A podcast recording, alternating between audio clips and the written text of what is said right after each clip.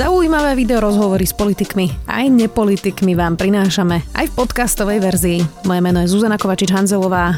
Vítajte pri relácii Rozhovory ZKH v audioverzii. Kritizovala očkovanie a dovolenku Dominiky Cibulkovej. Vyslúžila si za to od nej, že pani v zelenom zelené šaty potom vydražila pre slobodnú matku s dcerou. Sama slobodnou matkou je a sedí aj v našom štúdiu Simona Salatová, komička. Vítaj.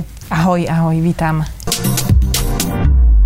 Tak zacitujem Dominiku Cibulkovú. Je pravda, že mi občas došli slova k nemiestným poloargumentom pani v zelenom a občas som sa cítila nie ako v intelektuálnej diskusnej relácii, ale ako v krčme tretej cenovej skupiny. To povedala o silnej zostave, ktorá bola teda aj o cestovaní práve v tejto pandemickej situácii. Už prešiel nejaký čas. Simona, už máš teda nejaký ako asi odstup od toho mhm. lepší. Aké to bolo ocitnúť sa, ako to Bulvár nazval, vo vojne celebrit? ja, akože ja som robila aj potom niekoľko článkov a padli otázky typu, že e, čo som si to vlastne dovolila, či som sa nebala postaviť ľuďom, ktorí majú toľko followerov a že či som vlastne ja v tej mojej malej hlavičke nečakala, že oni sa pospájajú proti mne a že to nikto nerobí, lebo potom sa už nedostaneš vyššie v tom mm-hmm. cel, celebritnom nejakom rebríčku, ale akože ja to vôbec takto nevnímam, že ja som to aj odpovedala, tam myslím, že to bol pre nejakú, nejaký refresher alebo čosi také, uh, kde som povedala, že pre mňa pani Sprešova, ktorá mi napíše správu, je to isté, ako keď mi napíše niekto, kto má 100 tisíc, prečo by som nejaký, akože sa mala pozrieť na to, čo im odpovedám inak, že uh-huh. mne to zatiaľ vždy vyšlo byť sama sebou, takže ja v tom určite neprestanem. A v tej relácii pani Cibulková bola informovaná presne, do čoho ide.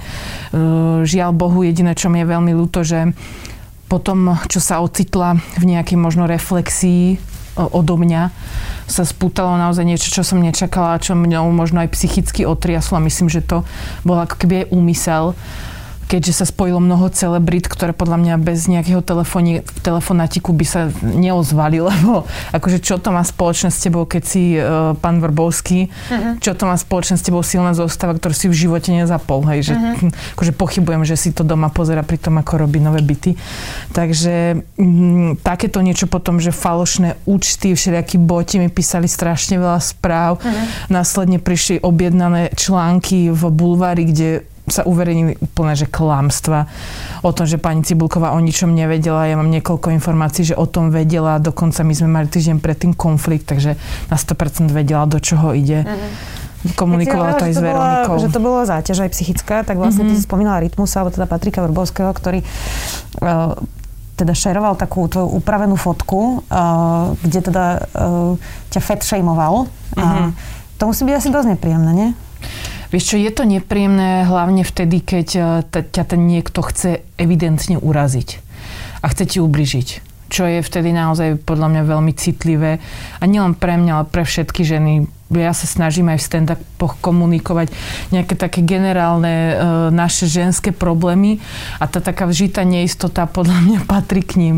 A na tu on zautočil. A nie je to tým, že som komička, ktorá nevie prijať pra, e, srandu, uh-huh. lebo ja mám 15 chalanov okolo seba, ty vieš, že vedia byť veľmi tvrdí a oni ma absolútne neberú ako ženu, hej, ja som len príbratý chlap medzi nimi, takže niekde na úrovni Gaba Živčaka sa tam so mnou rozprávajú. Gabo Živčak s vlasmi. Tak, zvyknú hovoriť, že Gabo Živčaka v šatách, uh-huh. ale ja to naozaj dokážem zvládnuť a keď je ten vtip premyslený, e, keď nemá za úmysel ťa uraziť, ale má za úmysel rozosmiať aj teba, aj publikum, tak to je vtip a pochádza od komika, ale tu si všeobecne či politici alebo reperi milia podľa mňa aj povolanie, vieš, lebo komik akože to naozaj nie je úplne ľahká práca, ako si to mnohí predstavujú, že mm. nie je to len také, že ja tu teraz vypustím nejaký rasistický vtip a ja som komik, tak ja môžem, chápete? Mm-hmm. Nie to sa tiež, to sa nerobí proste, lebo no, je to... asi nie si asi úplne fatkovací panák za to, že si komička, nie? To je pravda, no to je tiež pravda, ale akože ja môžem pánovi Vrbovskému iba poďakovať, pretože mne nejakým spôsobom naskakali uh, followery, príčetní ľudia. Dozvedeli sa o mne dokonca môj kolega Miško Satmári, ktorý teda už je trošku v tom showbiznise zakúsil tie vody, tak hovoril, že čo by iní dali za to, aby boli v rytmusovom príbehu. Takže ja som s tým v pohode. Už som si to prešla. Uh, mne sa oveľa závažnejšie veci niekedy dejú v živote, takže... To som práve chcela povedať, že v kontexte asi toho, že si slobodná matka, že si vlastne v tomto štúdiu hovorila o tom, že vás týral otec, že ste chvíľu boli v detskom domove, tak toto je asi len taká nejaká mini epizódka, nie? Akože v tom dni, keď sa to stalo, to nebolo úplne jednoduché a tiež som reagovala prehrotene, ako keby, že naozaj mala som odstúpiť od toho a nechať to plávať, nechať to tak, ale tie emócie boli vybičované, lebo tiež sa mi diali aj iné nejaké okolnosti v živote, tak uh, to bolo možno vybičovanejšie a mohla som radšej s väčším pokojom reagovať. Ale už stalo sa, čo sa stalo, ja si to hovorím celý život. Najlepšie si to, neviem, či to môžem povedať, poviem počkaj slušnejšie, pokakať po svojom. Takže v tomto hesle pokračujeme, ideme ďalej. No, teda pani v zelenom, e, to bola teda parafráza Dominiky Cibulkovej, ty si mala teda také krásne zelené šaty, ktoré si sa potom rozhodla vydražiť um, a vydražila si ich v prospech slobodnej matky s dieťaťom. Ako to dopadlo tá dražba? Dražba dopadla super, až by som povedala, že nad naše očakávanie, pretože sestry drobné, ktoré šaty aj šili, sa vlastne zapojili tak administratívne do celého toho spracovania tej dražby. Vybrali stelku s jej maminou, ktoré, ktoré v podstate majú problémy, s ktorými sa potýka veľmi veľa slobodných matiek v tomto období. A to je to, že mamina je až v takej situácii, že hrozí, že vlastne stelku zoberú a vydražili sa za 500 eur dokonca do mojej rodnej dediny, do Tepličky nad Vahom, takže veľmi srdečne pozdravujem a teším sa z toho veľmi, že to môže aspoň trochu pomôcť. Lebo dneska je taká moda, že na ľudia ľuďom e, vidíš rovnako veľa víziev slobodných matiek ako ľudí, ktorí potrebujú akutnú liečbu, čo je neuveriteľné. Uh-huh. Akože. Uh-huh. No inak ono to vlastne naznačuje, že asi niekde máme problém, keď slobodná matka, ktorá miluje svoje dieťa, tak jej hrozí, že ho zoberú kvôli financiám a predpokladám, že to nie je preto, že by, uh, že by zanedbávala to, ale že proste jednoducho uh, je chudobná.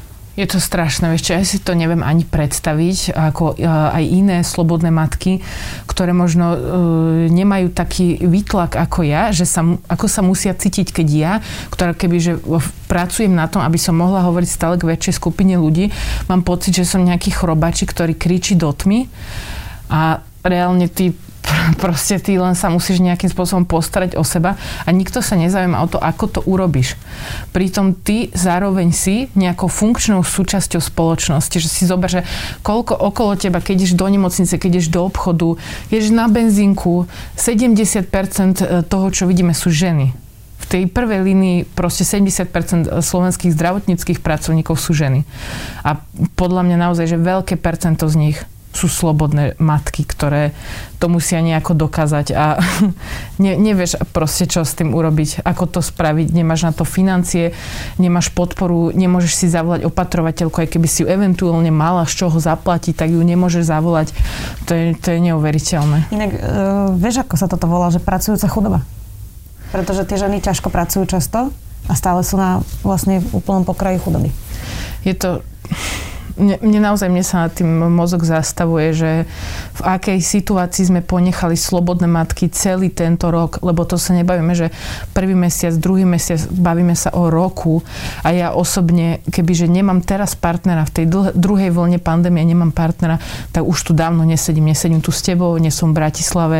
Ja som išla úplne, že na dno svojich úspor, ktoré som nejakým zázrakom mala a jednoducho v tej správnej chvíli prišli nie štát, nie pomoc, proste veľké firmy, ktoré povedali, že OK, tu sú nejakí komici, ktorú si asi sú naozaj zle na tom, tak poďme ich zavolať na nejaké online eventy. A prišiel aj Teo, ktorý mi to dieťa má, môže postražiť. Vieš, nakoľko eventov podľa teba pustia moje 5-ročné dieťa, ktorému neurobia test v momke, lebo má 5 rokov. Ani mhm. keby chcel, ani keby bol pokojný. Uh-huh. To je, je to fakt katastrofálna situácia a Poskytol štát ti napríklad nejaké dotácie v tejto situácii, že, že je nejaký program, kde napríklad slobodné matky by mali vlastne možnosť zavolať na úrady práce alebo teda na ústrede práce a povedať, že tak ja spadám do toho, že som sama s dieťaťom, e, teraz ne, nechodí do školy už mesiace, musím s ním byť doma a zároveň teda mám nejakú malú očerku, nemáme z čoho žiť. E, existuje vôbec nejaká takáto pomoc? No nie. Teda ja o nej neviem. Ja si myslím, že som volala na dostatočne veľa úradov, aby mi pomohli a neviem o nej. Naozaj o nej neviem. Ja som na, v úvode pandémie som si žiadala o OČR, keďže mali je vlastne v škôlke, mal by byť, ale nie je dlhodobo. A na začiatku tejto, tohto núdzového stavu mi OČR-ku neschválili, lebo som tam mala nejaký nedoplatok na sociálke. Uh-huh. Ja neviem, či to bolo v tom období, vieš, že často sa stane, to bol marec, apríl, nezrovnalosť daňového priznania, to môže byť 10-15 eur, či tam môže lietať. A e, zamietli očerku a to zamietnutie platí celú dobu núdzového stavu. To znamená, že tebe pokiaľ zamietli očerku minulý rok v apríli, maji, tak ty si o ňu nemôžeš požiadať celé toto obdobie. Takže do tohto dňa som nemohla opäť si požiadať o očerku, aj keď som neviem ako doplatila sociálku, zdravotku, jednoducho dieťa je doma, ale očerku nedostaneš. To je jeden moment.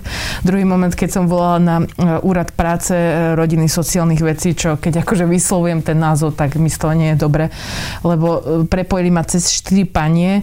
Jednu som vyrušila pri obede, čo mi dala teda akože značne poznať a tá, tá piata mi povedala, že slobodné matky, no čo ste sa, to tu nič není, to nie, to mm-mm. Skúste si na sociálku zavolať. Tak ja som volala na sociálku, tam ťa prepoja cez cez troch ľudí a na sociálke mi iba povedali, koľko mám nedoplatok na sociálke a že pre slobodné matky to než nemajú. Čím si to vysvetľuješ? Ja, ja úprimne ti poviem, že ja tomu úprimne naozaj nerozumiem. Že ja sa snažím byť funkčnou súčasťou tejto spoločnosti, platiť, e, platiť sociálku. Áno, mala som nedoplatok, čo sa aj napísalo v časopisoch. Čo Napísalo teda... to ani neviem. Áno, áno, to teda takýto novinári, ktorí ja srdečne pozdravujem, ktorí teda mali za potrebu z jedného nedoplatku na sociálke urobiť štvorstranový článok, ale tak však OK. Áno, je to pravda, že som si musela niekoľko mesiacov vyberať, že či zaplatím nájom alebo sociálku, lebo tu ti nikto neodpustí. Uh, takže Takže toto je to, čo mne nahlasí na sociálke. A čím si to vy, vysvetľujem, to, že tie matky nemajú ja fakt neviem. Ja si myslím, že to môže byť aj tým, že tento štát dlhodobo sa snaží nevidieť to, že tento problém máme. Nech vieš, ja mám teda mm, pár slobodných matiek vo svojom okolí a všetky mi hovorili, je to síce taká pocitová záležitosť, mm-hmm. nemáme na to dáta, ale všetky mi hovorili, že sa cítia ako druhorady občan v tejto krajine, že sa k ním ľudia aj veľmi škaredo chovajú, že v momente ako zistia, že nemá muža, e, partnera a že je vlastne slobodná matka, takže to správanie niektorých ľudí sa ešte zhorší a že vlastne s takým dešpektom sa chovajú k tým matkám. Ty máš ty takéto skúsenosti? Sú, tým, že ako keby mám to šťastie, že fungujem trošku takto verejne, alebo že si zarábam vtipmi, uh, tak uh, mám nejakú možno argumentačnú schopnosť uh, viac sa presadiť a niekedy mám to šťastie, že ma niekto spozna cez ruško. To som zatiaľ nevyužila, ale prirodzene sú ľudia milší, keď uh, máš nejaké sebavedomie v hlase, či už ho hráš alebo nie, to je jedno. Ale ja si neviem predstaviť naozaj, že obyčajnú nejakú slobodnú matku, ktorá ide riešiť praktické veci do Bratislavy. Ja keď som sa sem stiahovala, ja kebyže byt nemám cez známu, tak v živote tu nenájdem bývanie ako matka s dieťaťom. Uh-huh. Aj keby som im ukázala papiere, že na to mám, nie, proste, bohužiaľ, a ešte to už keď poviem, že som ešte umelec, no tak to sme, akože, tam sme skončili.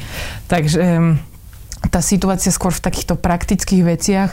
Málo kedy sa mi stalo pri nejakých umeleckých veciach, keď sme, ja neviem, písali scenáre, trebalo ostať dlhšie. Mne tam bola opatrovateľka, v tom lepšom prípade, keď nebola pandémia. A to, že ostatní v týme sú chlapi a nemusia toľko riešiť, tak si akože takými jemnými poznámkami vieš vyžrať. Ale tak to je, že podľa mňa tie slobodné matky, ty už máš takú psychiku, že nejaké uštipačné poznámky od, od mužov e, ťa už akože nezložia aj keď neznamená to, že to nie je ťažká vec pre psychiku, ako človeka, ktorý sa snažíš ísť hore po nejakých e, neúspechoch, malých ťažkostiach, ísť proste krok za krokom, doma ťa čaká to dieťa ktorej vysí celé na tebe častokrát, lebo tí otcovia poviem, veľakrát nefungujú tak, ako by mali. Uh-huh. Uh-huh. Že si na to vlastne úplne sama.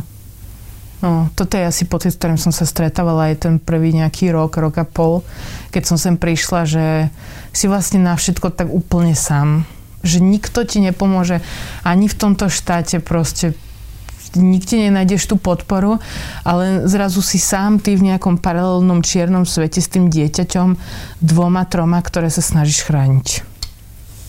Čo by sa malo zmeniť? skúsme tak konštruktívne. Čo by si si predstavoval, že keď nás možno teraz pozera nejaký minister alebo predseda vlády, že, že čo, by, čo by sa malo zmeniť vlastne?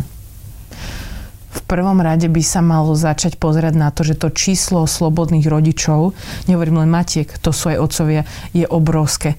Ja aj tebe som spomínala občianske združenie Jeden rodič, kde Evička proste tiež sama mama chodí po komerčných spoločnostiach, snaží sa si aspoň takto získať sponzoring, aby ľuďom dala vedieť, že je tu takáto vec, jeden rodič, ktorá sa snaží vyzbierať podpisy slobodných rodičov. Ja tiež apelujem na všetkých, ktorí môžu, aby sa tam uh, zapísali. Nájdu to napríklad na Instagram Instagrame a s tým chce vlastne apelovať na tie ministerstva, lebo ona dlhodobo volá po tom, že tu v Maďarsku, v Polsku, v Česku, nie tak ďaleko, tu jednoducho vedľa nás, keď sa staneš slobodným rodičom, z rôznych dôvodov. Môžeš ísť do centra, kde máš právnickú pomoc, psychologickú pomoc, kde máš, kde máš možno nejakého ekonoma, ktorý ti povie, ako, si, ako teraz pracovať s tými všetkými financiami. Pomôžu ti. Tu na Slovensku tento problém jednoducho ignorujeme. A v prvom rade asi najdôležitejšie priznať to, že tu ten problém máme lebo toto celé vyzerá tak, že tu ten problém ani nemáme. Že keď ešte stále povieš matka samoživiteľka, je to niečo také, že no tak a čo sa tebe stalo, dievča moje, no čo s tebou urobíme, jedna z milióna. Vieš, že, ale reálne ja vo svojom okolí mám veľmi veľa takých matiek, aj otcov a to sú ľudia, ktorí proste fakt sa naučia iba primať údery a, a toto podľa mňa nechceme v štáte, lebo potom z takýchto frustrovaných ľudí sú tu ďalšie veľmi zlé spoločenské vplyvy, ktoré znašame potom naozaj všetci. Uh-huh. Inak, ty si to povedala pekne, lebo matka samoživiteľka, niekedy to ľudia volajú, že osamelý rodič a znie to tak depresívne, že tí ľudia vlastne nemusia byť osamelí, len sú sami. Uh, vieš, čo myslím? Hej, hej, len väčšinou, akože ja uh, hodnotím to iba podľa seba, že väčšinou si osamelý pocitovo, pretože keď si to všetko spočítaš, tak ty môžeš mať kamarátov na ruke, parada, všetko úžasné, ale v tom momente naozaj bez, kedy, keby všetci tí kamaráti, ja som to tak mala ten prvý rok, keď som nad tým rozmýšľala, že e, všetci z mojich priateľov, ktorých ja si nesmierne vážim a ktorý, ktorým ďačím za to, že som tu, tak uh, majú svojich zase partnerov, budú chcieť mať svoje rodiny. A keď si to tak uvedomí, že v tom jednom momente, kedy oni všetci odídu k tým naozaj svojim, ty ostaneš sama s tým dieťaťom bez žiadnej istoty, lebo fakt potrebuješ aspoň niečo, aby ťa istilo z vrchu. Niečo väčšie, na čo, o čo sa môžeš oprieť, lebo inak sa naozaj cítiš osamelý tak dúfam, že sa budú cítiť rodičia čo najmenej osamelí. Aj ty, Simona, ďakujem ti veľmi pekne, že si prišla, že si sa podelila aj so svojím ďakujem príbehom. Ti. Dneska si teda pani v bielom, veľmi to svedčí. Nevinno sa. Ja tebe ďakujem, že si otvorila aj túto tému, aj keď burácajúce politické dianie. Mali sme tu pre teba aj politiku, takže vyvážili sme to. Simona Salatová, komička, vďaka. Ďakujem. Počúvali ste podcastovú verziu relácie Rozhovory ZKH. Už tradične nás nájdete na streamovacích službách, vo vašich domácich asistentoch, na Sme.sk, v sekcii Sme video a samozrejme aj na našom YouTube kanáli Denníka Sme. Ďakujeme. Kvantum Idei je podcast, kde veda diskutuje s filozofiou. Moje meno je Jakub Betinský a do diskusie prinášam provokatívne a časom overené filozofické idei. A ja som Jaro Varchola a tieto myšlienky konfrontujem s kvantom najnovších vedeckých poznatkov. Hovorili sme už o povahe reality, o ľudskom vedomí či pôvode morálky. Ale tiež o umelej inteligencii, vesmíre, neurovede aj o tých najlepších intelektuálnych filmoch. Vypočuť si nás môžete každý druhý štvrtok cez vašu obľúbenú podcastovú aplikáciu. A nájdete nás tiež na webe denníka Sme.